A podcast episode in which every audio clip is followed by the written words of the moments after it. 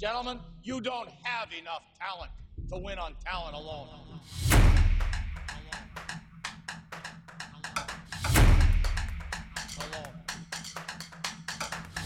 Hello and welcome to the Talent Podcast, podcast brought to you by The Wheel. I am your host, Adam Hess, and with me, as always, Mike Adam Driver Regan. Mike, how you doing today? Mm, Wishing I was Adam Driver. But Adam Driver from what movie? That's really the question. House of Gucci. Because he came across a little sociopathic in that movie. You strike me more as the last duel, Adam Driver. How dare you? I feel like that has a really mean implication to it. Even though What's- I never went and saw Last Duel, but I know it was pretty much like, hey, you you forced yourself on this lady and then didn't Matt Damon wasn't he the bad guy, like the really bad guy in that? He was he was kind of he was like the better guy. Like Adam Driver was the really bad guy. Matt Damon was like the better guy, but they were both the villains. Ah, that was the message. All men are bad. yeah. Which I'm not being sarcastic. That's that's not entirely wrong. Well, there goes half our audience. Only half? You think we have that many women? We are the number one female sports football podcast thing. Really? Yeah, by my measure. Imagine when we start posting like the video of these podcasts. Hmm It's, it's gonna plummet. I'm just gonna, I'm just gonna, I'm just gonna Photoshop Matt Damon and Last Duel over both of us. Are you are you proud of yourself For what? with your little uh, our meeting tagline? Oh, Ford versus Fieri. Yeah, very funny though. Very funny. Very nice. Thank you, thank you, thank you. Uh, but throwing aside Matt Damon and Adam Driver movies, which I guess Matt Damon is both in Last Duel and Ford versus Ferrari. There you go. There's the tie-in. He's in everything secretly. So is Adam Driver. Adam Driver's secretly in everything now. Yeah. There was a minute there where I felt like every time I watched a movie, it would have a Matt Damon cameo. He's gonna pop up somewhere. You're ready He's, for it. he's in that new Ethan Coen movie too. Drive-Away Dolls. Yeah. Oh wow. was he in that HBO Max movie that was really good uh, with Don Cheadle? Yeah. He was He's- right. He was like, like the lawyer. oil, or he was like the the guy who owned like Ford or whatever, right? or whatever company. Yeah. Yeah, whatever auto company it was, with who was like trying to suppress the news of catalytic converters. What are we even talking about? My bad. Yeah, he because he uh he he was like he's the guy that was gonna pay off uh oh god who the hell is the the non Don Cheadle guy? Josh Brolin, right? No, it's not Josh Brolin. Thanos. Benicio del Toro. Oh, that's right. Oh yeah, because he was kind of like the slimy con Yeah, man he dude. was the he was the the, the non Don Cheadle guy. mm-hmm. Also, is that Ray Liotta's last movie before he died? No, All right. Well, there you go. no, he had one. I can't remember the name of it. He had one come out um this past year. That was his last one. I think it was kind of like a comedy. Goodfellas. Is that what you're thinking of? No, That was a very honest no for an obviously ridiculous question. I, as of as of pulling it up. Hold on a second. Because if our if our audience doesn't know the answer to this, they may never be able to live. Oh yeah, he was in Cocaine Bear. Did he play the bear? He didn't. He played Sid, spelled S Y D. He Like was Sid in. Vicious. Yes. No. he was S I D. Um, Fool's Paradise. Oh, that's that was directed by Charlie Day. Yes. That was it. That was the comedy movie I was thinking of. And then whatever the fuck Dangerous Waters is. It's uh, You- the follow up to Deep Blue Sea. That one I, Remember that made mov- up. I got the other Remember two when? right. uh, have you seen Deep Blue Sea? Yeah. Obviously. It's like the peak moment in that movie when Samuel L. Jackson's given like the speech to fire everybody up, and then that shark just leaps out of the water and yeets them. but- yeah, absolutely. Is the only reason to watch that movie is for Samuel L. Jackson getting killed in it. I think that was actually Apex Mountain for Samuel For L. Jackson's Samuel career. L. Jackson. No, Was Coolio in that movie? Am I remembering that correctly? no, LL Cool J was. LL Cool J. There you go. Remember the sh- one shark eats his bird, so he has the moment where he like cranks up all the gas in his kitchen. Then he's standing there. He looks at the shark. He goes, "Hey, you ate my bird," and then he throws the lighter. Why do you remember Deep Blue Sea so well? I watched that movie an unhealthy amount of times. This, this is a football podcast. I know. We we you know I get it. It's week sixteen, week seventeen now, but week sixteen, we have been getting so far off track to start these podcasts. Your thoughts on that, Mike? It's how I kill time to uh, eat my cookies and finish my notes. All right. Well, for those of you who are, are devotees of the, the podcast feed, you notice we did not have our traditional Monday podcast this week. That's because it was Christmas. And sometimes on Christmas, you got to spend time with your family, no matter how much you don't really want to. You got to sit down with them and make them watch Heat Sixers because you have $110 on Heat minus two and a half. Why 110? Why not? What do you mean? That's weird. Just do 100. Only Or do jabronis. 150. Only jabronis are out here betting like 10, 15 bucks, Mike. No, I was saying But anyway, shout outs shout outs to Jaime Jaquez Jr. So Mhm. That's what I'm really here to say. Drop 31. Drop 31 on an Embiidless 76ers. this isn't the Basky podcast. So, since we didn't have our Monday podcast, we decided we're going to recap week 16 in style. Set a clock, two minutes. You get to cover a take for two minutes. At the end of two minutes, you're cut off and the other person can talk, or we move on to the next take. Oh. Sound like a plan? Mm-hmm. I Alright, prepared for this differently. You prepared for this differently. Yeah, I thought it was going to be like two whole minutes and we had to go fast. Oh, and the other person could just dominate it and seem smart. Or I guess I should say I can just take up the entire two minutes and seem smart. That's true. You probably would do that. Yeah, that is exactly what I would do. And it's what I plan to do anyways. You want to start off with your take here, Mike, or you want to you want to hear mine first? You can go. All right. Starting the clock. The Rams are the second best sixth seed of all time. They're only behind the 2010 Packers. I usually pause and wait for your response to things or a facial cue, but two minutes is a short amount of time. this team is built so well through the draft now, which is something the Rams completely punted during their like Super Bowl window. They just traded away draft picks every year to get players in the building. But now on their defense, they have Kobie Turner, Quentin Lake, Ernest Jones, and Jordan Fuller, who are like their top five, four or five defensive players that they drafted in the last three or four years. Like Kobie Turner, third round pick from this year. Quentin Lake, sixth round draft pick from 2022. Ernest Jones, third round pick from 2021.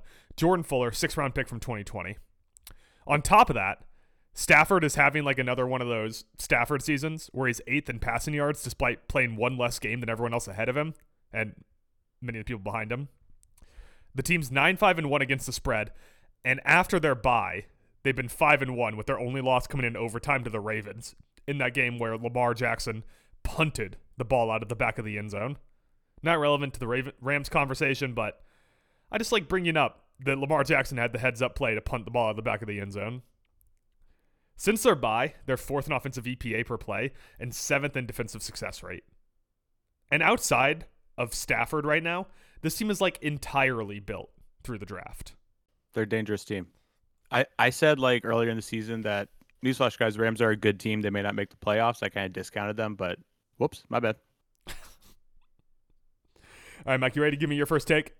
Yeah, it's like my takes are way shorter than yours. I thought how we were doing this, but yeah, uh, Josh Allen should be MVP. Missed me with your Lamar stuff. Don't get me wrong, Lamar is a great front runner, but Allen has 40 total t- touchdowns, most by all QBs in the league. His 18 turnovers total is now not like notable. It it'll be higher. It's actually not even in the lead anymore. Trevor Lawrence and Sam Howell both have 19, so we can all settle down with like this. Well, I just turnover. He turns the ball over. All right. Uh, he's still top four in EPA, no matter which way you slice it. Composite, adjusted, composite plus adjusted, whatever you want to do. He comes up top four every way. Also, can I can I interrupt you? Yeah. It's not composite. It's completion percentage Thank over you. expected. Did I say composite? you always say composite. Do I? Oh my bad. I think I see the abbreviation. I think composite. Um, also, he only has 20 sacks, which is way lower than I don't have the number back up in front of me, but is like notably lower than the next best best number because he's so good at avoiding pressure and getting out there. I don't understand why there's not. I- I've seen some people be like, "Oh, watch out! Josh is like the last sneaky person who could steal from Lamar," but I don't think he's getting enough love. If he Patriots, we should be able to throw out, but if he dominates the Dolphins and we win the division, I'm going to be hard on that train, Josh Allen for MVP. Yeah, that's what I would say is that for Josh Allen to win the award, they need to win the division. Which means that Miami has to lose both of their next two games. No, they don't. Yeah, they do. Oh, that's right, because they actually beat the Cowboys. I'm sorry. Fuckers. You did watch football last week, right? I did. okay. Yeah, I, I like the Josh Allen argument. It's it's one of those like what what does MVP mean kind of things where Josh Allen is probably the player that has been most valuable to his team this year, but his team hasn't been one of the best teams in the league, and for some reason that seems to be requisite on winning MVP, even though whatever quarterback wins aren't a quarterback stat. Mm-hmm. That's two minutes. Damn, I had another point, but too late. Wow, that is so loud in my ears. All right, two minutes on the clock. Special thanks to Greg Zuerlein and Chad Ryland. Commanders go into a 20 to 0 hole and are down 27 to 7 at half. Second half, Sam Howell throws an interception. Brissett gets tapped to play as Howell rides the pine. Brissett goes on to have three straight touchdown drives to go up 28 to 27. Trevor Siemian goes down the field, leaves five seconds on the clock. Greg the leg boots it through for a Jets win. Follow that up with the night game where the Patriots are down seven to three to the Broncos at half. Oh my God, that game was. I had I had to figure out how to watch NFL Network to watch this game, and I wish I had just spent that time like practicing piano, like learning a skill I'd never done before. Because I spent legitimate time figuring out how to watch this game. The Pats score the next three scores after going uh, going down seven three to start the game, including a kickoff fumble touchdown recovery thing. The Broncos get two touchdowns and convert two two point conversions to tie it up 23 23. And then Bailey Zappe, another game winning march down the field for him, gets Chad Ryland in field goal range. Chad Ryland, rookie kicker, been fucking terrible. Boots it through for the win. Commanders moving to third place in the draft, coming for number two with Arizona next, even though it looks like they're benching Kyler Murray. Yeah, I, I don't know why Jacoby Brissett looked at Sam Howell. It was like, don't worry, bud. I'm going to save your job. I'm going to knock them out of the draft order. I got you. And then I also don't know why the Patriots are winning, but it looks like speaking of saving and ending people's jobs, they've officially ended Russell Wilson's in Denver. We'll get to that. Yeah. 12 seconds left, Mike. So if you want to take 2 minutes and 12 seconds on your left take, your next take, feel free. Ooh, 2 minutes 12 seconds. Yeah, sure. Mm-hmm. Uh my next take was, "Hey, what do um Brock Purdy's draft position and his MVP chances are now? What, what do they have in common?" What's that? They're both irrelevant. yeah, Brock Purdy came out and had by far his worst game of the season, throwing four interceptions. Eventually, they just were like, "All right, get out of there. What's the point anymore?" Um, and Sam Darnold came in, which, by the way, I was I couldn't be the only person who was hoping for some sort of miraculous Sam Darnold leading a comeback. it would have been amazing. Uh, the Baltimore was should not have been as much of dogs as they were. They were severely disrespected. Meanwhile, Kyle Hamilton came out 93.1 coverage grade. Obviously, he got two picks, so that is heavily weighted in that number. Uh, Patrick Queen had a great game. I, am not even. I don't know why I'm going through players. Everybody in the Baltimore defense had a great game, and the Niners' skill position players could not overcome how good this defense is. I personally have greatly enjoyed the Ravens' strategy of, "Hey, Zay Flowers is a good receiver. Mm-hmm. What if we just start throwing it to him every pass?" It was great. They had a they had a, a drive in the second quarter where they went like Zay Flowers, Zay Flowers, Gus Edwards, Zay Flowers, and then threw one pass to Rashod Bateman, who promptly dropped it, uh, like hit him in the hand squarely, and he just immediately dropped the ball. Yeah, it looks. Uh, I don't know what this tells us about Brock. I almost had time. I don't know what this tells us about Brock Purdy, but I've flipped now. I'm definitely on the anti Brock Purdy bandwagon. It's one game. Come on, let's all calm oh. down a little bit. Yeah, I was on the bandwagon earlier in the season, and then he got me to flip off of it, jump off of it, but now I'm back on it. Purdy sucks. so the bandwagon is the Purdy sucks bandwagon, not the Brock Purdy is good bandwagon. We all know scenario. that Purdy's success is just all of Trent. It's all Trent Williams. We all know this. it's time to admit it. All right, that's your uh, that's your two minutes there. Thank you, everybody. That's my time. All right. Let's let's let's pump the brakes on the Taylor Heinicke discourse, all right? I'm starting to see people saying Taylor Heinicke should be the starter going into next season. I get it. It's sports. We all have short-term memory loss in sports. But can we not do this again? We did this with Taylor Heinicke in the Ryan Fitzpatrick season and then the season after that. And it's like he's not that good, people. I get it We all want like the the little dude who was drafted late out of I don't know, schools that people don't care about like ODU. We all want them to like succeed. But Heinicke kind of sucks. Yeah, 29-10 win for Atlanta. But that wasn't Taylor Heinicke. That was all the defense and Younghoe Koo, who was responsible for 17 of Atlanta's 29 points. All Taylor Heinicke did is he didn't actively tank the team, which is something you can't say about Desmond Ridder most weeks. Uh, yeah, but I will say thank you to Heinicke because I needed the Texans to lose just to kind of like clear out some of the crowded aspects of the AFC wild card. So I appreciate that. Also, I do appreciate Bailey Zappe knocking the, the Broncos out of that situation as well. Big thanks. Big thanks. Hey, the Broncos still have a 1.8% chance of making the playoffs. How dare you say they're out? Who's their backup? Jarrett Stidham. No, Jarrett I think Stidham, I- who people are like, great, now they're finally to give Jarrett Stidham a chance. Jarrett a hell of a Stidham is he's 27 years old. What do you think they're to discover with Jarrett Stidham? I drafted him in Dynasty Why? because I was like just waiting for Russ to get pulled. The Stidham kid had a great preseason, young and ripe at the age of 26. And the Here great news is he's to be able to start for you just in time for the entire season to be over. Mhm. All right, that's the two minutes, even though my take was about Taylor Heinicke and we need to talk about Jarrett Stidham. Sorry. And Mike, you got another take?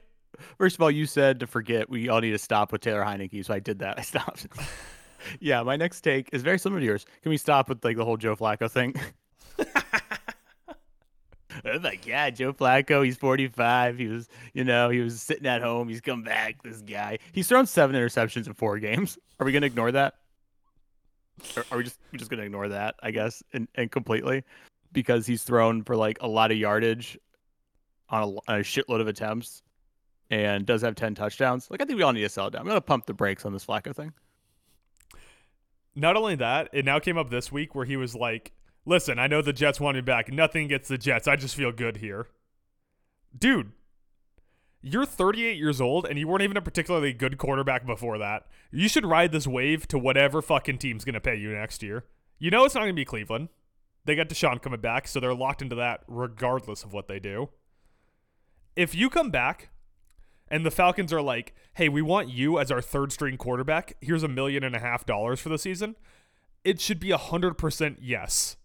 You're not nearly as good as you're getting pressed for right now. And if you could somehow ride this wave to the end of the season and parlay that into a new job, take it. Did, did he say, I know the Jets want me back? Yeah, he said that the Jets reached out to him at one point. Oh, okay. So they, they reached out to him. Right? I thought he went as brazen to be like, yeah, the Jets want me bad. What can I say? I'm a hot commodity right now. He, yeah, he's calling himself the younger version of Aaron Rodgers. With two good Achilles. Yeah. But you're right. Like you you watch these Brown games and he's throwing you, you know, like it's it's a terrible week to have this cuz Mark Cooper just had 260 yards, but he's he's slinging the ball around, but every interception he throws is the worst pass you see in a week. Yeah. A shout out to Amari Cooper, but if we're gonna like, if you're gonna knock Purdy and Tua for their skill guys, then isn't it alarming when one receiver has 260 fucking yards? All right, that's your that's your 2 minutes there, Mike. Uh, The 49ers should still be a Super Bowl favorite. Probably should have brought this up right after your Purdy take now that I'm thinking about it, but Mhm. they lost to the Ravens 33-19 in a game where Brock Purdy throws four picks and Sam Darnold throws one. so quick aside, first off, Lamar I just need Lamar not to lose the MVP at this point. I don't have any Lamar bets or anything. But the MVP race has gotten like a little embarrassing with the different people who have led it now, where like Brock Purdy and Christian McCaffrey and Tyreek Hill are all trying to win this fucking award. I just need Lamar Jackson to like win the last game, clinch the division, and go quietly into the playoffs and win the MVP. Just don't don't give it up to fucking Christian McCaffrey at this point. But back to the Niners. The Niners are the best top to bottom team in the league still. The Ravens have a great defense and a pretty good offense, but they have some weaknesses on offensive line and receiving group. Whereas the Niners have like a transcendent offense, ridiculous position or skill position players. They're making a seventh round player, the last pick in the draft, work at quarterback. and their defense, which has been underperforming recently, but is still like pretty fucking stacked with high end talent. I'm not saying the 49ers are definitely going to win the Super Bowl, but they should definitely still be the favorite. Not even behind the Ravens. Yeah, not even behind the Ravens because they're like it's it's one week, it's, and we we always do this where we're like the results of this one week has to tell us everything about the season. I think if the 49ers and Ravens play 100 games, the 49ers win 70 of them. I think Purdy every week throws one more interception than the last. it's like it's like the Twitter thing where they make Kyle Kuzma sleeves Yeah. longer every 100 retweets. Yeah. You got any more takes, Mike? One more. All right.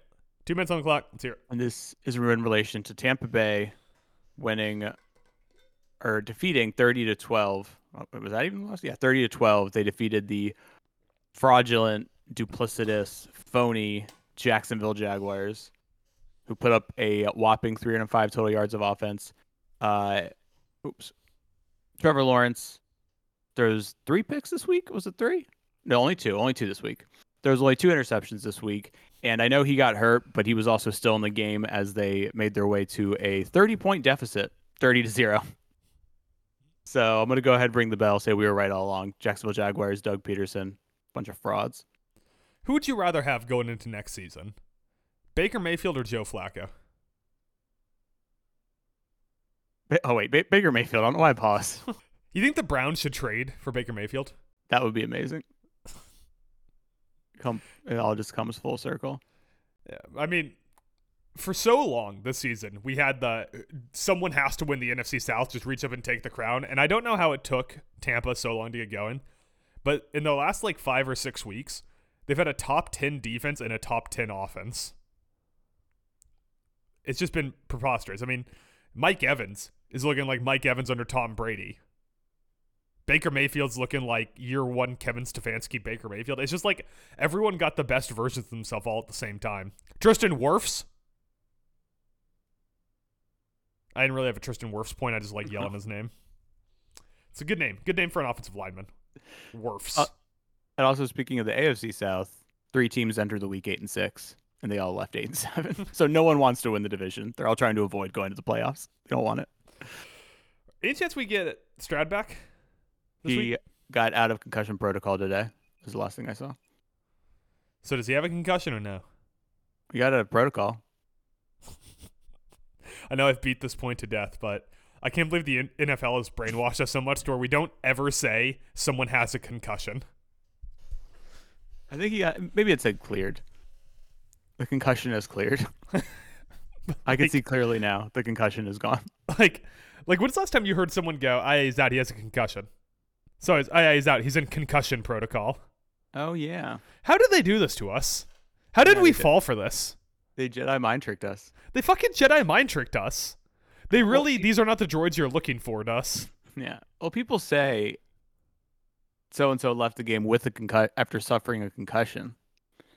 And I guess you can only technically suffer a concussion in that moment, and then afterwards, it's dealing with the after effects of the concussion. Well, that's like saying that Aaron Rodgers hasn't been out with a torn Achilles. He's been in Achilles tear protocol. No, I mean, I'm pretty sure it's science. I mean, you can't for like It's three weeks be like, "Yep, still have that concussion, still How- hanging around." How how do you not have a concussion, but you're dealing with the symptoms of a concussion, Mike? How does that Uh, work, No, scientist? a concussion is something that happens, and then afterwards, it's dealing with the after effects of the concussion, sensitivity to light. A concussion is a term we give to bruising your brain, Yeah, you can't bruise it multiple times. but a bruise still Oh, has to heal, and yes, you can. you tricked me. I'm somehow exposed my take is incorrect. you bastard. I, I Jedi mind tricked you just like the NFL did. You you Roger Goodell. You fiend. I like to think of myself more as a Gary Bettman. I, I think that's worse somehow. Ah, it's, it's worse, but I also hate Canada. Oh, wow. Conspiracy theories. Listen to the Basket Pod. hmm All right, Mike. That that round out your takes. You got any more takes? Yep. Do you? You wanna you wanna try to explain concussions again? I might not be the best authority on this. No, definitely not. Uh, go ahead Uh, and just Google Chris Nowinski. Oh God, yeah. um, Definitely, definitely don't Google Aaron Hernandez though. Um, God. no, I don't have any more takes, but I did. There's it's wow that sentence just could not get started. It was like when you pull the cord on the lawnmower and you have to do it like two or three times before you can get it going. And your first pull it like does like two thirds of starting. That was me trying to start that sentence. Is a weirdly big week for weird locker room news. So I just want to go through these. First off, I want to introduce a new segment to you, Mike. Mhm. A segment called Benched. In the great words of Coach. Is this like punked? No, Oh, it's like letter K. Benched. There Yeah, I got it. So first off, and most importantly, already kind of covered this, but Russell Wilson benched for Jarrett Stidham for the last two games of the season. Now, reportedly, he's expected to get cut in March. Him getting cut in March would give the Broncos an $85 million dead cap hit for 2024. That is so much dead cap. Mhm. I was I was looking at this on uh, Spotrac. If they release him after June first, it would be thirty-five million dollars this year and forty-nine million dollars next year. But I think like the reports are they're going to cut him in March to avoid just- like injury guarantees or something. I don't know. Yeah, that was the thing I saw. That was this big like they asked Russ to waive his, or I guess technically they gave him an ultimatum, like waive your injury guarantee, or else we're gonna make you in, uh, inactive Yeah. for the rest of the season. Or But how defer is his that- injury guarantee. Oh, okay, that's how that would work. Got it. That's that's pretty significant. Russell Wilson's going to be a 36 year old free agent that's going to be making 85 million dollars to sit at home if he wants. Man, what a rough, like, what a rough situation he has. They traded so much for him and signed him to a massive contract, 161 million dollars guaranteed at signing. And now they're just going to cut him two years later.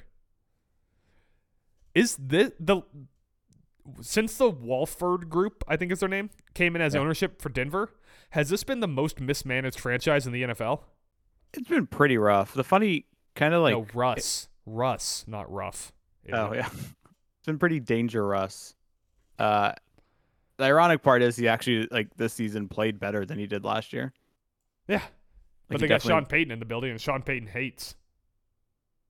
Russell Wilson. No, just he hates. He just he hate me. yeah. So it's a little ironic that this year they're like, oh, this is this is a big problem. Not that like our defense is terrible. Like, why not just hang on to Russ while you rebuild the rest of the team? You're already paying him stupid money. I know. Is he too good to hang around if you want to rebuild the team? No, he's gonna hang around. He's making stupid money. Is is the motivation strictly like we brought in Sean Payton? We have to win now. Well, you're gonna handicap yourself terribly for one year due to the Russ contract, getting rid of him. So, all right, next year you're not going to compete. 'cause you're probably not going to be able to rebuild this team unless you have the greatest draft in the history of drafts.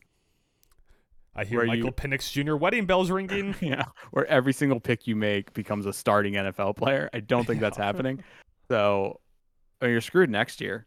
So, I, I mean, I, like you said, like new new owner syndrome. We got to make big splashes. We got to get be competitive right off the bat. That's that's not happening. so I, I just pulled up the trade.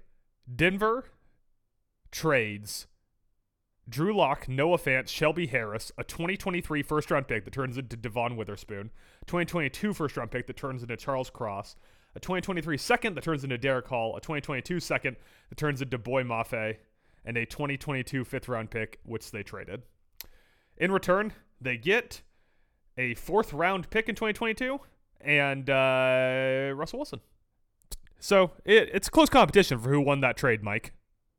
Is it? No. It's not at all. Like last year, it looked like the Rudy Gobert trade was going to be much maligned as one of the worst of all time, and then Minnesota came out and they're the one seed in the West right now. For now.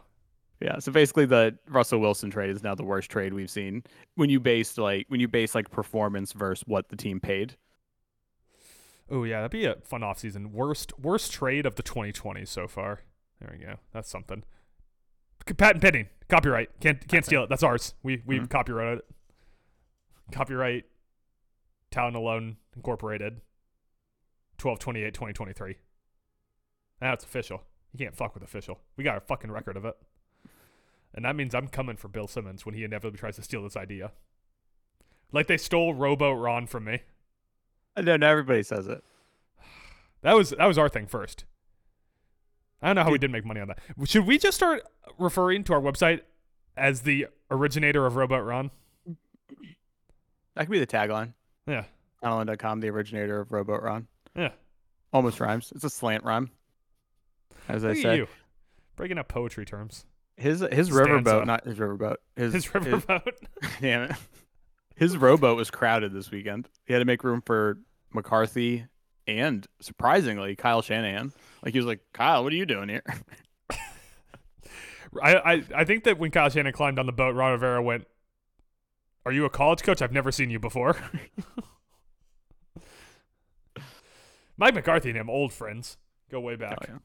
Big time rowboat guys. Continuing our bench segment, some even bigger news than Russell Wilson. Nick Mullens benched for Jaren Hall. Where's Josh Dobbs? Uh, I believe he's sitting in the unemployment line, one or two feet ahead of Russell Wilson. Oh, okay. How many quarterbacks are the Vikings going to bench by the end of the year? What team has benched the most quarterbacks this year? It's a, it's a tough run because like the Jets have been burning No, through them as well. The Jets are a good call because the, the Jets the Jets benched Zach Wilson for Tim Boyle, who they benched for Zach Wilson and then cut Tim Boyle, who they then benched for Trevor Siemian. Yeah. It be- Browns Browns are in there. yeah. Browns have benched Dorian Thompson Robinson and uh, PJ Walker. Mhm. So it seems like we need to find a team that's benched three quarterbacks. That would be the easy winner. I mean, we just gotta wait for Siemian to get benched. Go back to Zach Wilson. Yeah. Next up, we got Tommy DeVito benched for Tyrod Taylor. I like how you and I both hate Tommy DeVito, both of them for different reasons, neither one of them football related. oh, I'm on the bench here. Do you think he makes his own bench, or does his mom come make his bench for him? Come on, to make his bench for him. He Mhm. runs out. She's like, "Hold on, Tommy." She puts a little blanket down, opens a juice box. yeah. Does Tommy, she lace up his cleats? Yeah. She- And finally, Sam Howell benched for Jacoby Brissett, Oof. which goes to show the Commanders are trying to win games. May, they gotta get they gotta get Rowboat Ron out of the building before he starts making decisions to try to win games, man. I saw something on Twitter today that said Sam Howell has been sacked 60 times this year. Yeah. That can't be right. No, that's right.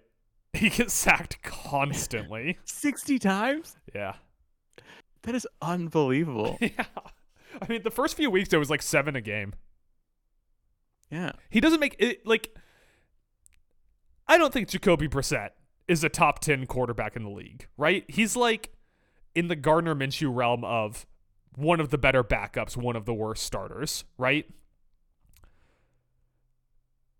But it was just a crazy flip that when Brissett comes in, when the ball is snapped and the quarterback has a three step drop, on the third step, he plants and throws the ball.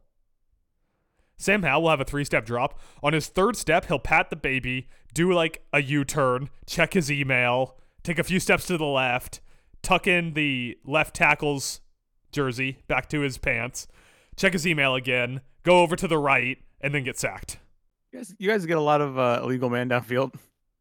No, because we don't run anything like that. Like we Ah. don't run RPOs or anything. and also the offensive all by by the five second mark of Sam Howell running around, the entire offensive line so exhausted they're just sitting on the ground. Yeah. Sam Howell takes longer to throw the ball than DMV lines. Running through your stand up bit here. Yeah. I'm just workshopping. I'm getting all my Sam Howell jokes out there, seeing which one sticks. Well, it was one year of Sam Howell.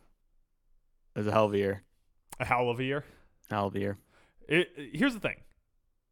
If we don't get one of the top two picks or trade up for one of the top two picks or draft a quarterback that we expect to be the starter next year, trade Brissett, let Sam Howell cook for another year, man. What's the worst case scenario? I mean, you're drafting in the top ten again. Yeah. Yeah. I mean, the team's offensive line is terrible. We traded away our top two pass rushers. Our first round draft pick from last year appears to be a bust.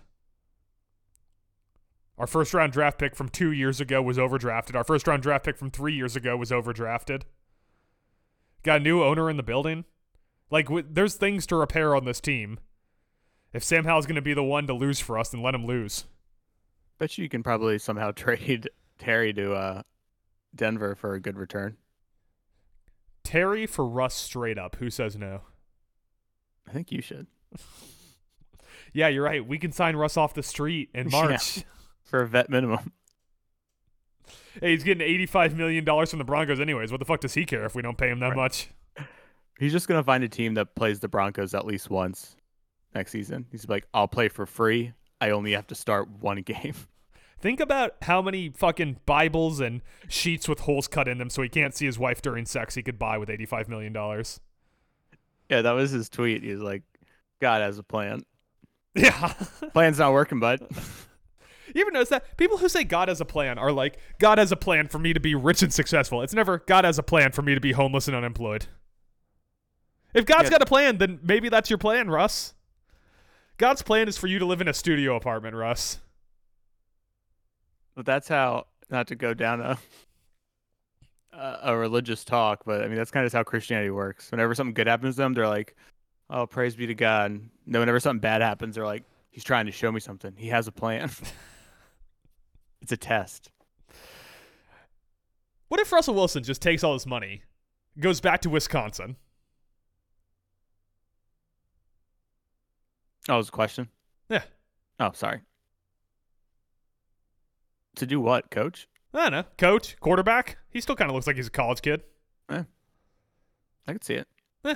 Maybe he goes all the way home. Because to work for uh, NC State. I didn't. I didn't know where Russ's home was, so I appreciate you filling in the gaps there for me. I don't know where his home actually is. I just know he started his college career at NC State. All transfer portal guy. No, it was way before the transfer portal. He transferred though. He did transfer, but he didn't go through the portal. He had to just drive like a normal person. He did. He couldn't just he couldn't just quickly warp to his next college. Unlike that bum ass Jalen Hurts. Was he transfer portal or did he just transfer also? I'm pretty sure he was a graduate transfer. But Really? I have to I have to double check that. You can't win a Heisman as a graduate transfer. Well, technically, if you're a graduate transfer, you still use the portal. It just means that, like, you could like, there's a bunch of players who have like now transferred twice because they used their one free transfer and then they're now doing a graduate transfer. it's like at some point it might not be the school, but I am so thankful that we're getting to the end of the COVID era college quarterbacks. that's ridiculous. I am tired of getting excited about a guy coming in the NFL to only learn that he's 31. Like, Yeah, I don't draft that guy. He's going to play for four years. yeah. There's some quarterbacks this season where they entered the portal, and I was like, I, there's no way they have eligibility. Like KJ Jefferson from Arkansas entered the portal, and I'm pretty sure he's been there for like 10, 10 years now. Like it's been a decade of KJ Jefferson. It's not like he's going to have an NFL career, right? Like, No. yeah. Stretch it out, KJ Jefferson out of Arkansas. That's why Dillon Gabriel, like the Quebec, Quebec, the quarterback from Oklahoma, instead of going to the, like the NFL because his prospects weren't great, he was like, "Now let's transfer to Oregon." How can you be a graduate transfer? Do you have to take like grad school classes? Like, do you have to get a master's in something to do that? No, you just have to graduate. But if you graduate, how the fuck are you still able to play college football? Because you have a certain amount of years of eligibility. So where do do you live on campus? Do you have to go find your own fucking apartment? What do you do during the week now? I think you would have to still technically be enrolled enrolled in the school though. But if you graduated, what are you enrolled doing? Are you getting grad school credit? Like, can you only transfer to don't places that'll offer grad school in your degree field? I have to look at look into this more. Maybe you just take one class to get like CPR certified. I would just love it if all these grad school transfers had like half of their distance to like their doctoral dissertation. Because that was the only way that they could play college football anymore. Anyways, Mike, I had another another segment for you this week. oh, what was that? I want to talk about the weird story of Jaire Alexander. Oh man, I'm uninformed on this. Uh, uninformed, are you? It's almost like every podcast segment we do. Fuck you. Um, So Green Bay beat the shit out of Carolina last week, by which I mean they won by three points. and the game starts off in a super weird fashion, but we don't know about this until the game's over. Where Green Bay comes out with their three captains plus Jaire Alexander, who is from Carolina while they play in Carolina. Green Bay wins the the coin flip, and Jaire Alexander says they want to start on defense, which is notably different than saying we want to defer, because it can be interpreted to mean that they want to kick, which means Carolina could have chosen to receive the ball to start the game and also receive the ball after half. So after Jaire Alexander says he want they want to start on defense, the ref asks him for clarification because every week apparently Matt LaFleur before the game goes and tells the refs what they want their decision to be if they win the coin toss. Which then raises a secondary question. If Matt LaFleur's already telling them what he wants the decision to be, why even send out captains? Just do the coin flip, and if they win, just t- go with whatever fucking Matt LaFleur told you before the game. But I digress.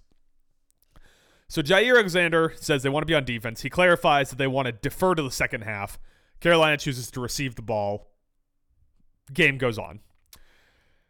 After the game, we find out about this, and it's announced a few days later that Jaire Alexander is being suspended for Green Bay's next game. Now, this is in the midst of Jaire Alexander, who's one of the best young corners in the league, missed week three and four with a back injury, then decided to play week five because he wanted to play against Davante Adams, then missed week seven again against the Denver Broncos. Then in week nine, suffers a shoulder injury diving. I said that like I was Sylvester the Cat. then suffers a shoulder injury after diving to break up a pass and misses six weeks, including not traveling to, with the team for a couple of weeks, despite having traveled with them for previous weeks. So he returns last week and comes out and does this coin toss in his press conference when they were talking to him afterwards, he also was kind of weird about this. Like, apparently, no one knew that he was going to be out there. Like, the coach didn't know he was going to be out there. No one told him to go out there. He just decided to go out there because he's from Charlotte. And in his post game press conference, like they were in, it wasn't even the press conference. They were interviewing in the locker room. And when asked about it, he said, It's only suiting. I don't think coach knew I was from Charlotte. so then after the suspension is announced, when Matt LaFleur is doing his press conference, he's asked about this, and all he says is, quote, it's never for one thing. Implying that there is multiple things going on that have caused Jaire Alexander to get suspended. Suspended by the team, just to clarify. Suspended by the team, just to clarify. Okay. So this is the really weird story of Jaire Alexander and I kind of don't know what to make for it. He's not going to play next week, but he still has three years left on his his contract, his second contract. If they were to cut him this offseason, it would still be like 30 million in dead cap, and he's also really fucking good when he plays. Oh. So I don't I don't know what the fallout's going to be here. Do they trade him? Is he going to be fine and we're just going to forget this ever happened? It's just a super weird story, man my takeaway is that the Bills traded for the right Packer corner. Rasul Douglas would never go out when he wasn't a captain. I like the idea that Jaire, the way he said it, made it sound like he was like you know helping Matt LaFleur out. He's like, ah, oh, you know, he forgot I was from Charlotte, so I, tell, I, I went and went out there, you know, instead of no, so it's all good. They should have had someone from their security team run out there and tackle him. You see, you see, Big Dom is suspended. Like he's barred from NFL sidelines by the NFL? Oh no. I think that yeah. I think we had the right take on Big Dom. We'll talk about Jaire Alexander more in this minute, but like right after that podcast, we were like, "What the fuck is this guy even doing here?" And we were right. What yeah. the fuck was that guy even doing there? But anyways, Jaire Alexander, your thoughts? That sounds weird. yeah. I I also realize why I missed this story now because it dealt with the Packers in a game that happened at Carol against Carolina. So but shout Carolina's out Bryce like Young. Your second favorite team in the league. And I was so happy to, for once check Bryce Young's box score and be like, all right, that looks acceptable, decent. Hold on, I'm uh I'm checking uh, a Bryce Young stat here. Give me one second. Definitely his career high in yardage now. I also I don't think he's been terrible interception wise this season, but that's probably because he's been like scared to throw the ball a lot. Uh, I was trying to I was trying to help you out here by looking at only weeks 14, 15, and 16 Mhm. to see if we could finally get Bryce Young up uh, to a respectable number. Um, Yeah. He's still 23rd ranked by EPA per play. Hey, that's that is an improvement though. You're right because he's not dead last in the league. Is that dead last anymore? Also, I was laughing because DJ Chark had a couple touchdowns. And I just remember, like prior to the season, as we were arguing about Bryce Young and the Panthers, you were like, "Who's he throwing the ball to?" He was like Adam Thielen. I was like, he also has like I paused to look at the depth chart. I was like, DJ Chark. And you were I just want to point out Easton Stick does still have a worse EPA per play than Bryce Young. Yeah, So he's beaten someone. at least Bryce Young can big dick Easton Stick. He has better better EPA per play than Tommy DeVito also. You got any uh, any other news roundup items we need to hit there, Mike? Anything else you could think of? Anything we need to be talking Oh, about? Oh, yeah, Mason Rudolph played a football game and no one tried to smack him in the head with the helmet, so that was good. So he didn't say any racial slurs this time. Yeah, he avoided the racial slurs. Uh, Julius Peppers, Hall of Fame finalist. Hey, Devin Hester, Hall of Fame finalist. Let's go. Let's get him in there. Yeah, Antonio Gates. It's a good year for the Hall of Fame, only because we're finally in the era of Hall of Fame where it was like people I was actually watching. Yeah. So You've- it's it's people I care about a lot. Even though I'm like all pro Hester in the Hall of Fame, even though he's basically going to get in there doing something that really, by the numbers, you shouldn't do yeah, in returning kicks. But I digress. my mom was complaining about that all Christmas weekend. We were watching football, and every time someone returned a punt, she's like, "I don't get why people do this." No, especially on punts, even on kicks too. Like, there's no point. Like your job, Especially is just- now with the kick, where it's if you kneel it anywhere behind the 25, you get it at the 25, and yet people will still run the ball out to like the 23 and get tackled. Yeah, it's just like risk risk versus reward. The chances of getting the touchdown are so slim. It's a much more likely chance that you don't get the ball back to the 25 or like on punts a lot of time you end up fumbling like a Reg- turkey. Does Reggie Wayne have any kids? I just kind of want to get Marvin Harrison Jr. and Reggie Wayne Jr. on the same team. That'd be kind of cool. Be kind of cool. Then get Peyton Man get Arch Manning on that team. Yeah. That's- Dwight Freeney Jr. Uh, Tony Dungy comes out of retirement. No, it's kid. Tony Dungy's Oh yeah, that's right. yeah, it's, it's kid. be the kid. Anyways, um, I guess we should probably start talking about some Week 17 then, right? Yeah, probably. Rob. So, start of the season, we made Yeah. the painful decision, like taking a loved one off life support, to follow the Atlanta Falcons for the 2023-2024 NFL season. Thankfully, it's looking more and more each week like the Falcons are going to be eliminated from playoff contention, and we can either pick a new team for the playoffs or just, you know, not do that again. Mhm. This week, they are at the Bears. Line sitting at minus three, over under of 38. Still Heinicke starting job. Fields is playing for his job.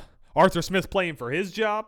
This week, Arthur Blank, the owner of the Falcons, came out and called it a complex decision. Which I mean, like, sure, but at its core, Mr. Blank, it's a pretty easy one. Do you fire the guy or not? I fire him. There you go.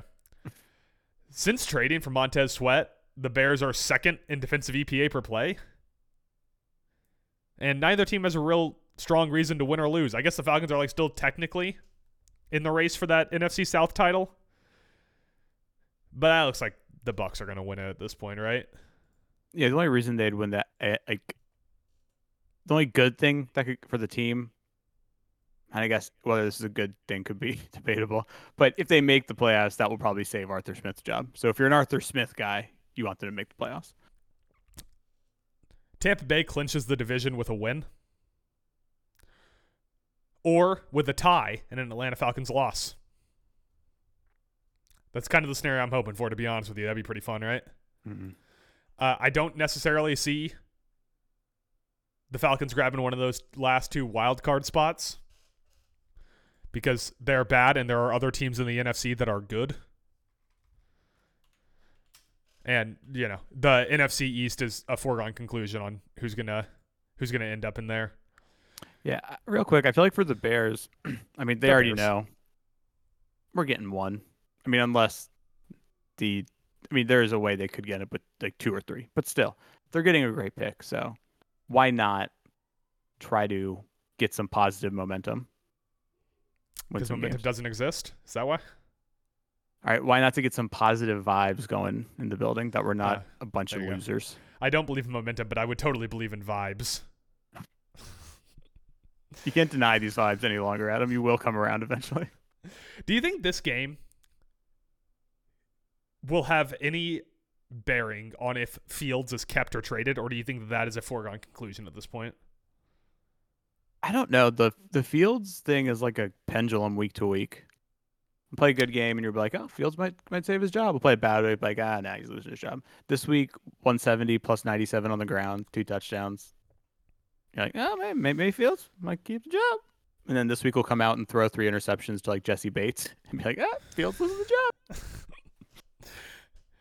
Where so right did- now, in the, what's up? Sorry, Khalil Herbert just popped off. Yeah, against the Cardinals. that was kind of wild. right. I think that I, I can't remember if it was here or somewhere else, but right after I talked shit about him last week, was that here? I don't think so. We don't talk a lot of Khalil Herbert on the podcast. What about our weekly Khalil Herbert segment? What are you talking about for that? Oh yeah, sherbet with Herbert. We sit down with Khalil Herbert and eat sherbet. Sometimes it's Justin Herbert, but it's wherever Herbert we can get our hands on, really.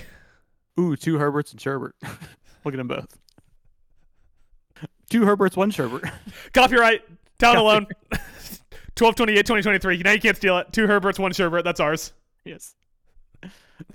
Now, if Justin Herbert and Khalil Herbert ever try to do a podcast together, they're fucking sued. Suing so you. true. Suing you back to the Stone Age. We're gonna cyber squat your ass on that trademark.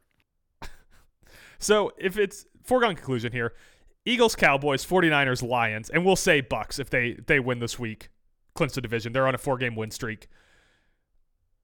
Say it's a foregone conclusion. The Bucks end up winning that division. They only have a game and a half on the Falcons right now. But we'll we'll say that they win that. Who are the other two NFC playoff teams? Did you already say the Rams? No. Rams have not clinched division. Rams and Seahawks are both currently sitting at eight and seven. They're both on a two game win streak. They have identical home records. Yeah, I like. I'm gonna say Rams, and yeah, probably Seattle. I don't think much is gonna change here. Like, I don't. I, Jaren think- Hall takes the Yep. Vikings to the playoffs. I don't see that storyline. Jordan Love. Maybe, yeah. They they're just gonna like they're gonna need some help. They need some help. Yeah, that that's the tough part about that. Also, I blanked on my point, but I'm sure it was an astoundingly good one. Yeah, it's probably gonna be one of your best points ever. probably That was. that was what was gonna save the company. It probably was. Who they play? Oh, like the Rams have the Giants this week. Tyrod Like- Taylor Like coming to town. okay, whether it's Tyrod or Tommy DeVito, they're going to leave this game seeing ghosts for the rest of their career, and that ghost is going to be Aaron Donald. Wait, I have notes. What about what about Kobie Turner? There you go. Who? How dare you? You need to watch more Rams tape. This fucking guy. You think? I mean, I don't know. I'm a little worried about the Seahawks because they went back to Geno over, over Drew Lock after the big dub, but It's bad momentum, you know. the Rams are just so like they're all of a sudden you think about like top tier like skill position groups in the NFC and you're like Rams they're, I think they're top 5 Yeah.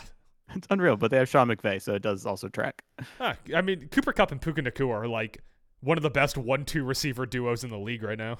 yeah Like, who would you rather have? Cooper Kupp and Puka Nacua or prime Jerry Rice and Marvin Harrison? Who would you rather have? I'm going to say settle down just a little bit the only thing I feel like the Rams need is if they could get like a higher tier tight end they'd be unstoppable How dare you put down Higbee Tyler guy. Higbee? Higbee to me is perennially that's yearly, right? Yeah. Is perennially one of those tight ends where going into every year, like for like fantasy, they're like, oh, it's gonna be Higbee. He's in a situation he could pop off this year, and he never does. How dare you talk about fantasy in this house? We are a grind the tape podcast. And that is all we believe in. I grinded the tape. I'll Uh, still I'll- pass on Higbee. On the season, Higbee has a 66.7 pass blocking grade.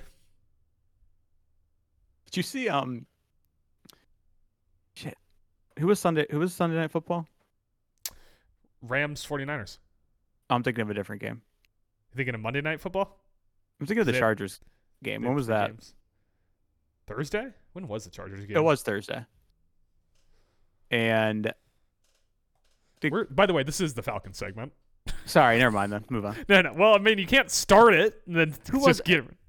No, it, it was a game that Collinsworth was calling for the Chargers. Was he calling Thursday's night's game? Um, I think he called their game last week. That's probably what I'm thinking of. I just remember him pointing out like that Justin Herbert had like the best pla- pass blocking grade on the team, and he was like, "Now you see, you start out with a 60, and if you just don't do anything, you stay at a 60." And I was like, "Whoa, Collinsworth pulling out the PFF grades? What is happening here?" You know, he he has like a bunch of money tied up in PFF.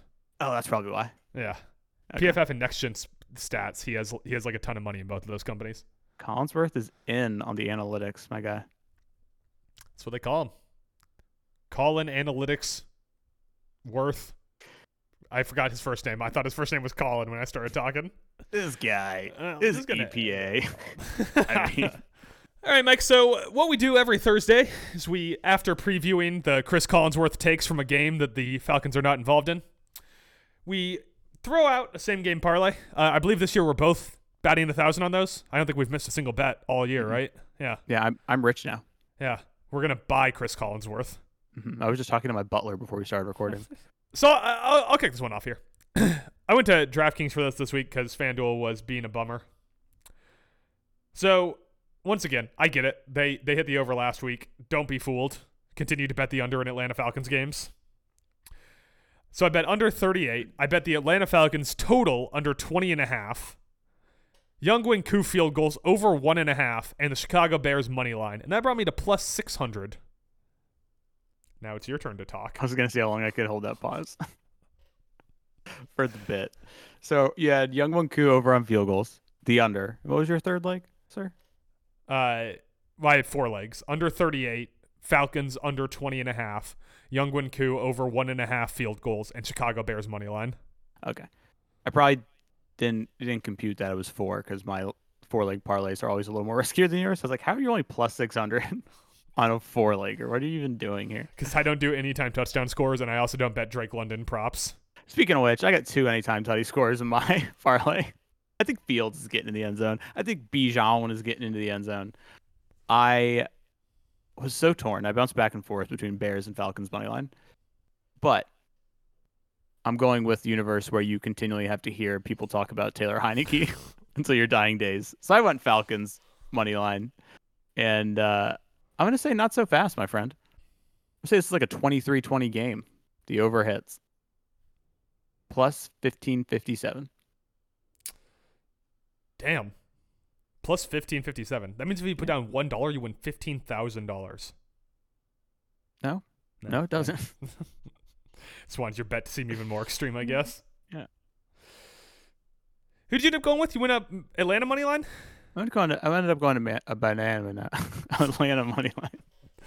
Great, Mike's drunk on the podcast. I don't know why. I just think like Fields can't string together two good games in a row.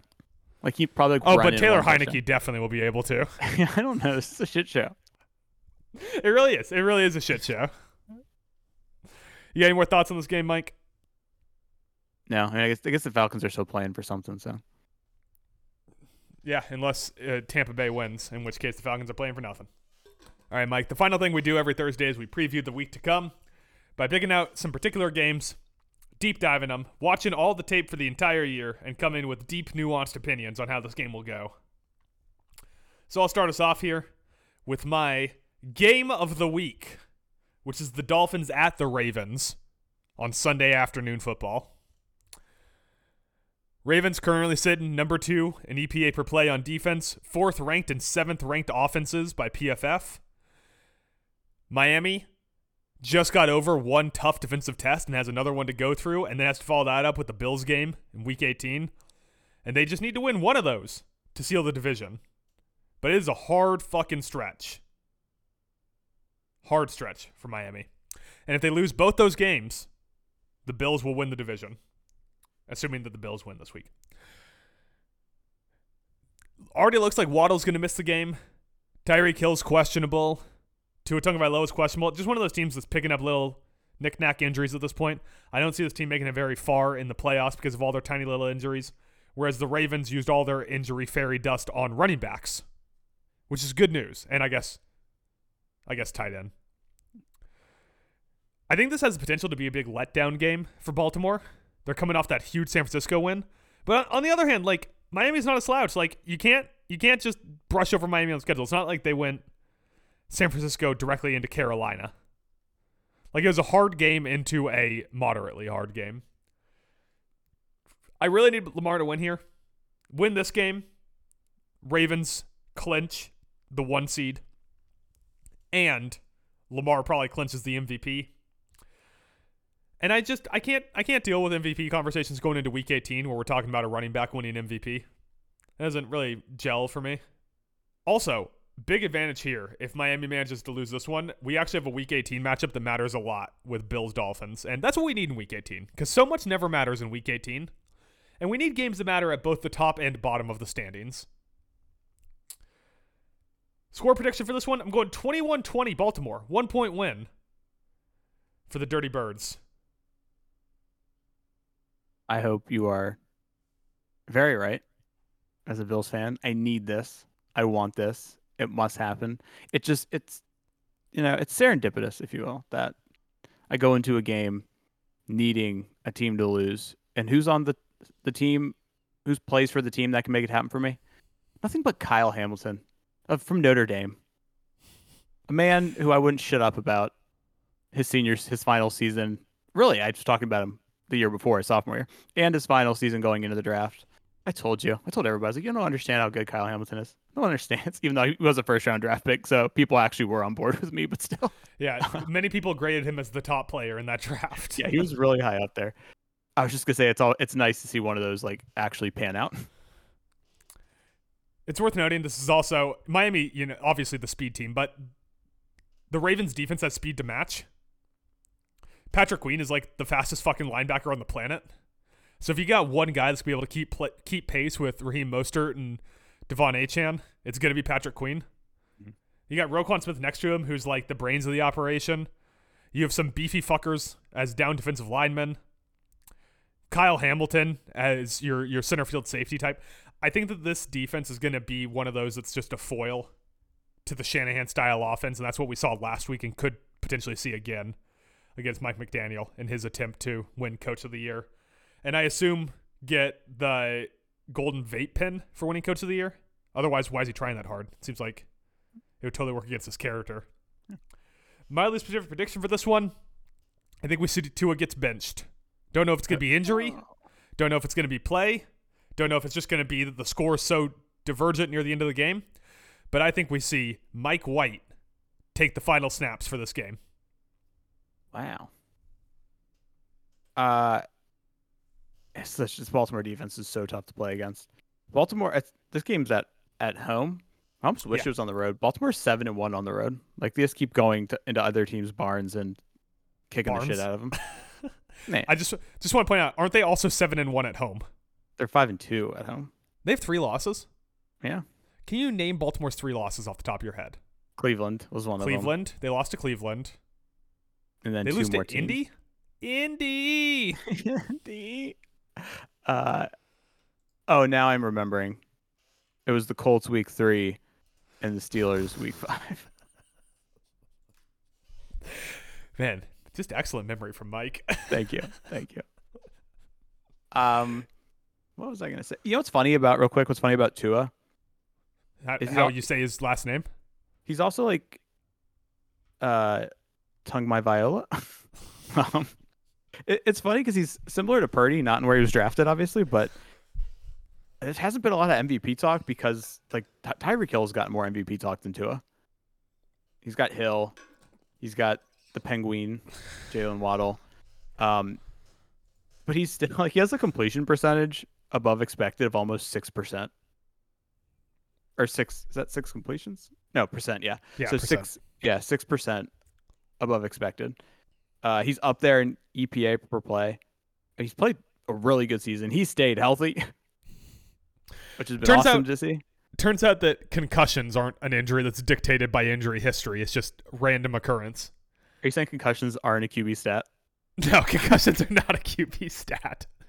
But no, this will be a very tough uh, matchup for them. I don't know. Like I know you're saying letdown game, but I think with this, the Ravens locking up the one seed with this dub, I think they're gonna come out ready to go. What uh, did you say the the line on it? And I miss you saying that. Yeah, three and a half. Three and a half. Oof, I wish that was three, and then I'd I'd go after it for the Ravens. As I'm saying, take Miami. Take Miami plus three and a half. Yeah, it could be a close one. But uh, but I am just basically doing this entire segment in hypotheticals and what ifs. But with that Ravens defense, there's always the chance that it just turns into an utter blowout. Yeah, like it did against So- 49ers. Yeah, so it, it's kind of a roll of the dice there. Can I say part of the problem with the discourse around Tua is that you can't just be like, I think Tua is good, but I also don't think he is the best quarterback in the league. Like you either have to take the side where you're like, Tua's great. Tua's driving one of the best offenses in NFL history. Or you have to go the other way and be like, Tua fucking sucks. And Mike McDaniel is just puppeting him. Every time, the reason they don't show the back of Tua's jersey when he's playing is because it's just Mike McDaniel taped to his back doing all the motions for him. Yeah, it's also we need to stop acting like it's a negative to say this person's performing well because he has this and he has that. He still has to execute his part of the deal. And he's Like, been he's been super accurate downfield. yeah. So People There's a love world. to point to thing where they're like, Tua underthrew Tyreek Hill. Yeah, Tyreek Hill's one of like the fastest seven people on the planet. Of course he's gonna underthrow him sometimes. Yeah. And there is a world, like you said, there's a world where we can all agree Tua is a top 10 QB and like a top, what, for sure, top five in the AFC. Hold on. Now we now we gotta do now we gotta do the list here. Okay. AFC quarterbacks. Allen, Mahomes, Burrow, Herbert, Lamar, Mm. Joe Flacco. I hate you. So Tua is knocking on the door. Hold on, I'm I'm still doing this. Uh CJ Stroud. You want Tua or Stroud? Right now, I want Tua. He's just a more proven commodity. I'll take Stroud. Okay. Um Trevor Lawrence or Tua? Tua. Okay. Anthony Richardson or Tua? Tua. How how are you gonna almost take Anthony Richardson, but like solidly took Tua over CJ Stroud? Well, it's funny as you were naming those names off. I was thinking like, how do I have a QB the size of Josh Allen on my team, yet I just picked a tiny QB against three big body guys? yeah. And your favorite quarterback in the NFC is Bryce Young. What is your problem? Um, Short Kings, where you at? there's no one in the AFC West outside of Herbert and Mahomes, which is half the AFC West. So I don't know why I said it like that. Mm-hmm. Uh, and then we already got the yeah. So like somewhere between seven and 10, 6 and ten in the Yeah, you- AFC. I think you're also overrating like Richardson because he's a total. I like, did. wo- I'm not. I didn't say I was taking Richardson over Tua. I was just giving you shit because I because you had to think longer on Richardson than you did Stroud. well, if you're thinking of potential versus like I'm grading that on what we've seen, what we. You're right. There's a chance that Anthony Richardson could throw 100 touchdown passes a year, but it's unlikely. Who's no Richard? Who know? Richardson could be like become an amazing dual threat quarterback. I mean, he wouldn't be as good as Josh as the greatest dual threat quarterback of all time. I love looking at. I'll move off this in a second, but I love looking at total touchdowns, and the next person closest to Josh, who's at 40, is uh, Hurts at 35. But like, all of his rushing touchdowns are like one yard per touchdown. Which means they count for less points. I'm just saying, Josh actually like scrambles them in. He just doesn't have like a fullback and a bunch of people put their hands in his spine and buttocks area to push him across the. the But line. since they fired Ken Dorsey, they have the best offensive coordinator in the league now, right? Joey that- B. Yeah. So isn't Josh Allen just riding the system just like Tua? No, not at all. Also, Josh did have a, a tush push touchdown this past week, but it doesn't matter. You want to throw out a game here, Mike? Yeah, so my game of the week, I went the only Saturday game, Detroit at Dallas. It's a Dallas come- Thanksgiving rematch. Thanksgiving. Re- no, it, no, it's not. well, they both play on Thanksgiving, all right? Yeah, it would have been a much better Thanksgiving slate if these two games played. Um, kind of the tale of two teams here. You know, uh, you got Dallas coming home, licking their wounds after losing their last two. It's very Dallas to at one point seem like super hot, Dallas is winning a Super Bowl to then they lose two straight games. and now people are like, what is Dallas? It's a nebulos. Uh, Mike McCarthy is back to making me think he's a terrible coach who's going to cost them games. Um, I was not a fan of some of the things he did in Miami, especially saying no, I don't want to go it, go for it on fourth and three. I'll take the field goal and be a coward. They're like, I don't know. You never know how a game's going to shake out, but I don't think it's terrible to sometime look at the expected game script. Game script, like, all right, if we go for three here, we get the stop, and then we get the touchdown. Like, based on how much time's on the clock, still a strong chance we're going to leave the Dolphins with time only up by one. But maybe they just don't think that far ahead. Uh, Obviously Detroit? not. obviously not. Detroit, on the other hand, they went through their their rough stretch. They had the close game with Chicago. They had to rally and win. It's like under like five minute, four minutes left or something. Um, they take the L to the Packers. They barely beat the Saints, and then they take the L to Chicago. Since then, they've been playing a lot better. Albeit it was against Denver and Minnesota. So, what what is that worth? I don't know. But Jared Goff's been playing really well, and Back in the dome, baby, after Soldier Field. I was gonna say he's back in a dome, so this is where you say jo- uh, Goff si- uh, signs, shines. The line is currently at four and a half. It opened at I think it opened at something kind of wild. 31. That'd be kind of wild. That'd be kind of wild if it was 31.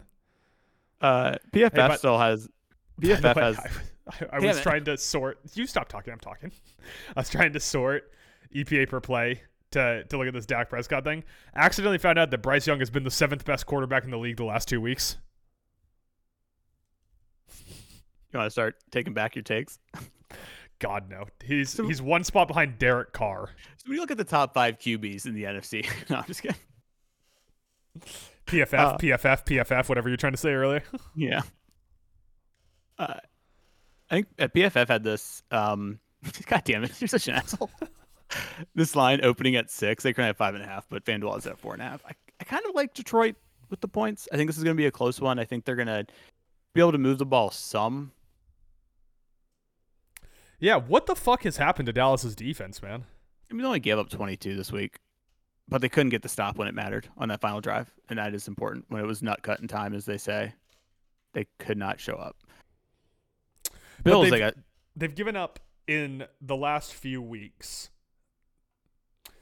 22 31 13 against the eagles. 35 i mean down the stretch they've, I, I don't know if they've just gotten like relaxed but down the stretch they, they've started to give up give up a little bit more than they were giving up early in the season. That's all i'm saying I, don't discount it. Was one of the most shocking things in the uh, Dolphins game that they they only ran like collectively for a little over 100 yards. Mostert didn't get into the end zone. I don't know how that was possible. did they ha- did the dolphins have a rushing touchdown i can't remember off the top of my head They didn't. yeah so the dolphins had one touchdown in this game is that right Oh, Mostert did have a four yard receiving touchdown. So I'm sorry. Yeah. But that was that the only offensive touchdown they had? Yeah, Jason Sanders kicked five field goals. Yeah. I, I retract my previous statement. Good job, Dallas defense. Right. So they Hold did play well Miami to last week. one touchdown. Tyreek Hill under 100 yards. Yeah. He had, he had 99. Yeah, 99. I know. Um, what was I going to say? Oh, this is a good like defense to face for Dallas if you're looking for a get right game, in my opinion. Detroit's defense doesn't strike fear into anybody besides probably the Panthers. Uh, sorry, Bryce. so I think we could be in for a high scoring game. Over under at 52. That's too high for me. High. Yeah, it seems That seems pretty high. That's one of those ones that you're like, no, just take take the under. But I do like Dallas in a close game.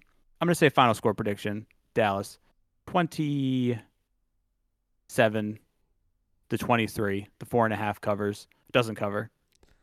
Detroit beats the spread. Prediction: Micah Parsons forces a fumble. DaRon Bland gets a pick. I was waiting for the third thing there. You really built that up like there's going to be a third thing. Like, I don't know. But Jayron Kearse gets a safety. oh no, I'm changing it because I come. up- I every week come up with these on the fly. Yeah. even though you told me not to. Game ends with Detroit having the ball and needing to drive for a touchdown, and Tiny Hands Goff gets stripped by Micah Parsons. That that is the new prediction. I like it. I'm into Mhm. that. And how dare you insult Detroit's defense? Alex Anzalone, Top to your name. I'll give him that. he started off the season real hot and kind of fell off. Jack Campbell, the linebacking duo there. Yeah, that that pick didn't age well so Yeah. far. Alex Anzalone was really covering from earlier in the season, though. hmm Is this? Are these the two most different defenses in the NFL that have played each other? Yeah, it's pretty diff- different. I'd, I'd have to look at Detroit. They bring a lot of pressure. No, I mean they they rely on like a four man front, which I, so does. I mean Dallas Dallas I think has a pretty high blitz rate uh, rate actually, but they rely on a four man front because they really think Aiden Hutchinson is it, and I don't I, I don't see it, man. He's. I feel like he's. He can be so up and down. There's some games where I'm like, oh yeah, no, Aiden Hutchinson. Look at him with the he gets arm with the swim move right there. Just totally overpowers his tackle, and then there's somewhere Collinsworth he- isn't busting a nut for him. It's like busting a nut. like busting a nut. I if you're Detroit, like how much do you really care about this game? Like you already locked up your division. Yeah, can they fall any further down? Can they fall to like the third spot, fourth spot, wherever they are now? That's basically the worst. They're the third spot, and they can't fall to four. Even if they lose two more games, these last two, they'd be eleven and six. That's not going to be make them a wild card team. They're No, no one else because they they've already locked up their or clinched their division. I have it right in front of me. Uh, oh, that's them, right. Yeah, The them the 49ers and the well, those are the only two teams in the NFC that have clinched their division. I, mean, I guess if you're Detroit, you are you still have a shot at, at the one. Yeah, you need some help, but you do. Uh, I you don't, I mean technically you don't need help because they have the same record as 49ers and Eagles. Yeah, that goes into weird tiebreakers. Like right, I mean, you saw you list you named the standings right. San Francisco and Philly have the tiebreakers over Detroit. Yeah. But I mean, I, I guess. I, I also Dan Campbell's never gonna let his team not. That's the thing, right? Dan Yeah. Dan, Dan Campbell's not going to let his team. Ben Taylor is still auditioning for head coaching jobs. Ben Johnson. Ben Johnson. I knew Ben Taylor was wrong, but I couldn't figure out which name was wrong there. Yeah.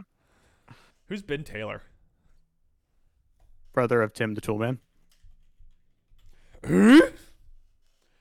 All right, let's see. Ben Taylor is a musician. He's James Taylor's son. Go to bentaylormusic.com for more information. Copyright. Talent Alone 2023. Um, you got any more thoughts on this game, Mike? Uh, no, that about that about does her. Right. So my my other game that I have this week is the Carolina Panthers at the Jacksonville Jaguars. Hey. Line sitting at Jacksonville minus six, over under of 37 and a half. Here's what I need from this game, Mike. I need the Jaguars to continue to be frauds and the Panthers to win another game. Let's really get this this mixed up for the number one overall pick. The Panthers have no reason to lose. They have they have nothing to gain from losing at all. Your pick's going to to Chicago. In fact, it is better for everyone there if you guys at least aren't trading away the number one pick. You're trading away the number two or the number three pick. Like that is where the, because the coaching staff needs to be, not be trading away the number one pick. The front office needs to be not trading away the number one pick. David Tepper needs to be not trading away the number one pick. There's a lot on the line here for Carolina. And like I said, Bryce Young, I've always been a big fan of yours, if you're listening. My favorite quarterback in this draft class. Haven't wavered on that for a second. Currently, over the last two weeks, you're seventh in EPA per play. You're basically the Derek Carr of the last two weeks. So keep up at it. I just really need this win, Mike. I need this win. I need the Commanders to lose to the 49ers. I need the Cardinals to beat the Eagles. That is my perfect week. Cardinals already beat the Cowboys. They got the NFC East number, baby. uh, I'm with you. I mean, I need this win as a Bryce Young stan who has bought a lot of stock in him. My Bryce Young rookie of the year bet not going to pan out, but You know that yet? it's true. What if Stroud's CJ been out. Stroud? Yeah, what if CJ Stroud and Puka Nacua come out and say some real racist stuff this week? Who knows? Jacksonville in the midst of a four-game losing streak, fucking embarrassing. Should be kicked out of the NFL. Yeah, it's like giving up four goals to Anaheim in the first period. Right? It's disgusting. Also, people are gonna think I'm crazy. I'm kind of liking taking the plus six and a half of Carolina. I don't think people are going to think you're crazy for that one. I think it'd be crazy if you said you're loving taking the money line. That's true. I'd be crazy saying that. But Carolina, three of the last four covered the spread. I still don't understand how Jalen Carter is so far and away the favorite for defensive rookie of the year. I think Will Anderson's been better. Anyways, getting off topic there. I was looking at offensive rookie of the year odds. Uh, you currently can't even bet on Bryce Young. I feel like rookie of the year sometimes is like who got who played the hottest the first half of the year, and Yeah. then people just kind of turn it off. Yeah, Like. Jalen Carter currently minus twenty thousand. I think Will Anderson has just been straight up better than him. Baby Rhino though. Mhm. You want to throw out your other game there, Mike? Yeah, let's just go ahead and real quick mention uh Bills Patriots. the line is really big. yeah, 13 and a half point line. Yeah, that really I don't I don't like taking any line once it gets to double digits. You- Well, right now you can get Bills plus one and a half at Miami next week. By the way, I just I take the money line. So why? What if it's a we're gonna tie win. game? If it's a tie game at the end, you, you can get Bills plus 104 on the money line. damn. Yeah, that's what FanDuel. You're looking at FanDuel as well, aren't you? Aren't Yeah. you, bud? Yeah. I hate playing the Patriots, with the exception of that playoff game where we had like a perfect game and just annihilated them. Every Yeah. other time we play them, it's like always unnecessarily a tough game. like we lost to them once already this year. Yeah, But the difference now, Joey B, rocking his gold chain, gonna be up there calling plays. I think. wait, correct me if I'm wrong. Wasn't the first Patriots game the Ken Dorsey slamming his tablet game? Not this season. Okay. I don't remember which game was the Dorsey slamming the tablet. It was a, like a one score loss though early in the year, and everybody made way too big of a deal out of it. Maybe Microsoft called them and they're like, "Hey, stop slamming our tablets." It was the the Dolphins game. Oh, okay. Yeah, I don't see anywhere. Yeah, the, the Patriots have no advantage over anywhere. Maybe the run defense, but Head coach. Yeah, I, I will give you that. It is it is Belichick's swan song here though in New England. I just I hate playing New England because of past trauma, so that's the only reason I'm pointing that out. Also, just to take the plus 13 and a half. if they give any team plus 13 and a half, just take it. Right now, you could uh you could take New England plus 13, Washington plus 12 and a half, get that in a nice little six point teaser. Pays out teaser. minus 134. New England Patriots plus 19 and a half, teased with Washington plus 18 and a half. How You dumb hate- would you feel if you lost that? Pretty dumb. You hate teases though. Yeah, because if you're gonna bet teases, just bet the other side of the the spread.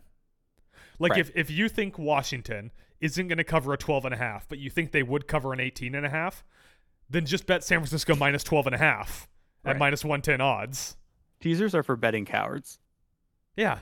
Fucking Yeah. Bill Simmons, betting Yeah, they got- coward, and then they still somehow never work out. because it's a bad bet. Bad bet. You can throw in all those double digits this week into that tease. Get them all up there. Get all the double digits in there. Gets up to plus 140 on a six point teaser. Look at that. Look at that. That's just free money. Name one time an NFL team has lost by 19 and a half points. It doesn't happen. I, I I think Miami and Denver might have covered that, No one knows. or There's Raiders no way to know. Chargers. There's no way to know. No way to know. All right, Mike. Any any last notes you got for this week? You got any thoughts on Jets Browns Oh, Joe Flacco Hmm. revenge game? what a matchup tonight. How many how many empty coaching seats do we have at the end of the year now? Like, is, Oh, like- has Antonio Pierce secured his job there, or are they going to get a new guy in Las Vegas? I- I don't know. Like remember that year Tom Cable had him playing solid down the stretch. They went like eight and eight, and then he got fired. All right. So just uh, look, making a list here off the top of my head. The ones we already know Carolina, Mhm. the Chargers. Mm-hmm. Uh, I'll throw the Raiders in there for now. Is there any other obvious or any, anyone else that's fired their coach midseason? No, I feel like there's one more, and it escapes me. I don't think there is. You already said Panthers. Yeah. Oh, you said Carolina. Yeah. I don't know. That's where they play. You think if Dallas loses this week, I guess like knocked out first round of the playoffs, Jerry Jones might finally have enough of Mike McCarthy. Dude, he held on to Jason Garrett like s- for six years. Yeah, he just he just likes those beta head coaches that won't argue with him. What are the chances Jimmy Johnson comes back to coach the Cowboys? Wouldn't that be sick? I mean, who knows? Who knows, man? It's the NFL. I've seen some crazy shit. I have seen some shit, man. We know Rowboat Ron's gone. Yeah. What would have to happen for uh for for for Jesus Christ? Blanking on his name. What about Jesus Christ? Good guy. I don't think he's coming out of retirement. What happened for for good old 9/11 McDermott to get fired? I think we make the playoffs. I think his job's going to be safe, Yeah, probably right. especially with the stars aligning and we have a, a shot. As long as the Dolphins lose this week to win the division, I definitely think the uh, the McD job is is okay. You think Okay. Eberflus is safe? No, No, I think he's gone. Yeah. Come on, come on, guys. What are we even doing here? Fucking Matt Eberflus. All right, Mike. Any, any final thoughts? Week 17. No, I just want to say going into week 18, it is I am glad that it looks like there's going to be some games that matter because some years it's like why are we even playing this week? This Yeah. extra game was so dumb. So dumb. So dumb. Mhm. All right, Mike. You want to toss out your plugs and we'll get out of here? Yep, have a new on Saturday coming out tomorrow, so look forward to that. Going to be a a huge huge weekend. Huge weekend. Does that mean I have to edit it tomorrow, or are you send it to me tonight and I have to get it up by tomorrow? I'm going to send it to you tomorrow. Okay. Or late late late late tonight. Okay. You'll have to wait and see. Uh, while most of you are going to be with your loved ones being like, oh, yay, 2023 is ending, I'm just going to be watching college football. And I can't wait. Also, it's by Saturday. We got to have the uh, AEW World's End pay per view predictions will be coming up. Yes, sir. So look forward to that. You can follow me at Talent Alone Adam. You can follow Mike at Talent Alone Mike on X, formerly known as Twitter. You can read my League Pass watchability power rankings. This week I did one thought on a player or a team from every Christmas Day game, as well as handing out every week. I, I give out the best League Pass games for the coming week. Uh, spoiler alert, this week, just watch every Pistons game. Congratulations to the Brooklyn Nets, by the way, on not blowing that. You can read Team Town Alone. I should have that out tomorrow. Uh, finally returning after having to take a week off for the holidays. And you can catch us back here on Saturday for Basky and next Monday again for the Talent Alone podcast. Without further ado, Mike, you got any you got any shout outs this week now that Cock Birdie has f- fell down the uh fell down the rankings? Oh, man. Cock birdie. I mean, speaking of people who are no longer in the MVP race, shout out Small Dick Dak. Oh. Damn. Damn. Get sleep numbered.